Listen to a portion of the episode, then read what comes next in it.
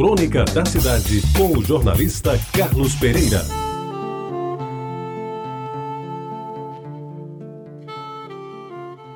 Amigos ouvintes da Tabajara, algumas passagens da minha vida, na fase infância e adolescência, me remetem à Igreja de Nossa Senhora do Rosário, em Jaguaribe. A primeira missa que assisti, as missas que ajudei a rezar, minha primeira comunhão, a primeira namorada, tudo aconteceu naquele que era e ainda é o templo religioso por excelência do meu bairro de Aguaribe. Única igreja católica e talvez por isso frequentada por todos, de menino a velho, passando por jovens, adolescentes, adultos e até adúlteros, quem sabe.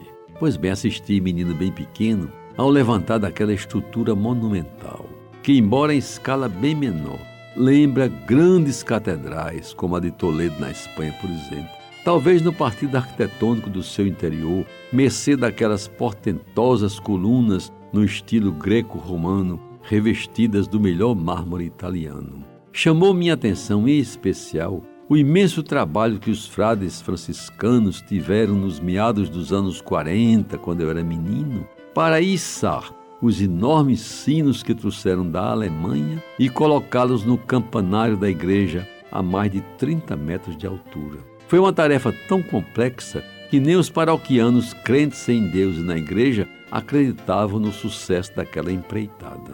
Meus amigos, essas lembranças voltaram à minha memória quando resolvi dar, numa volta ao passado, um toque de nostalgia amanhã de um dia qualquer de uma dessas semanas passadas. Impulsionado por desejo não programado, ao atravessar os umbrais daquela majestosa construção, me reencontrei por inteiro com aquele histórico recanto que marcou tanto boa parte da minha vida.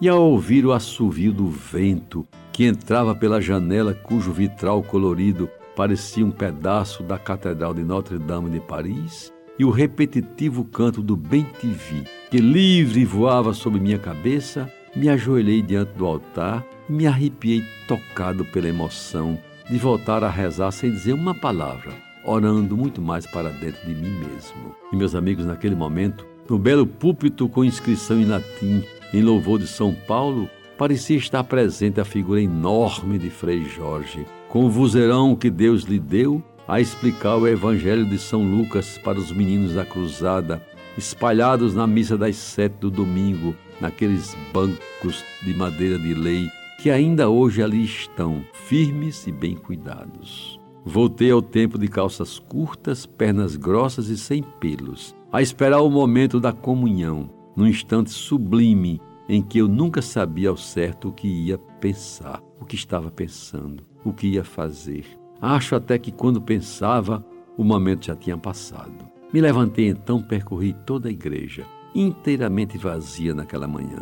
Deixei passar a tristeza por não ser mais a criança que um dia tinha incorporado aquele templo à sua vida e olhei de lado para ver novamente aqueles vitrais magníficos, de cores vivas, cada vez mais realçadas pela luz do sol da manhã, e me senti feliz de poder estar ali novamente, naquela sagrada casa de oração que foi durante muito tempo o apanágio da minha infância e da minha adolescência. E antes de sair, amigos ouvintes, me contive na admiração renovada daquela belíssima escada de madeira trabalhada que dá acesso ao coro. Nesse instante, entrou pelos meus ouvidos a melodia de Jesus, Alegria dos Homens, cantada pelos jovens da congregação mariana na missa da entrada do Ano Santo de 1950. Eu, coroinha, de paramento branco, sabendo de cor toda a missa em latim.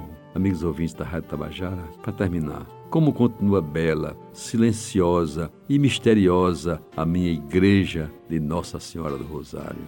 Você ouviu Crônica da Cidade com o jornalista Carlos Pereira.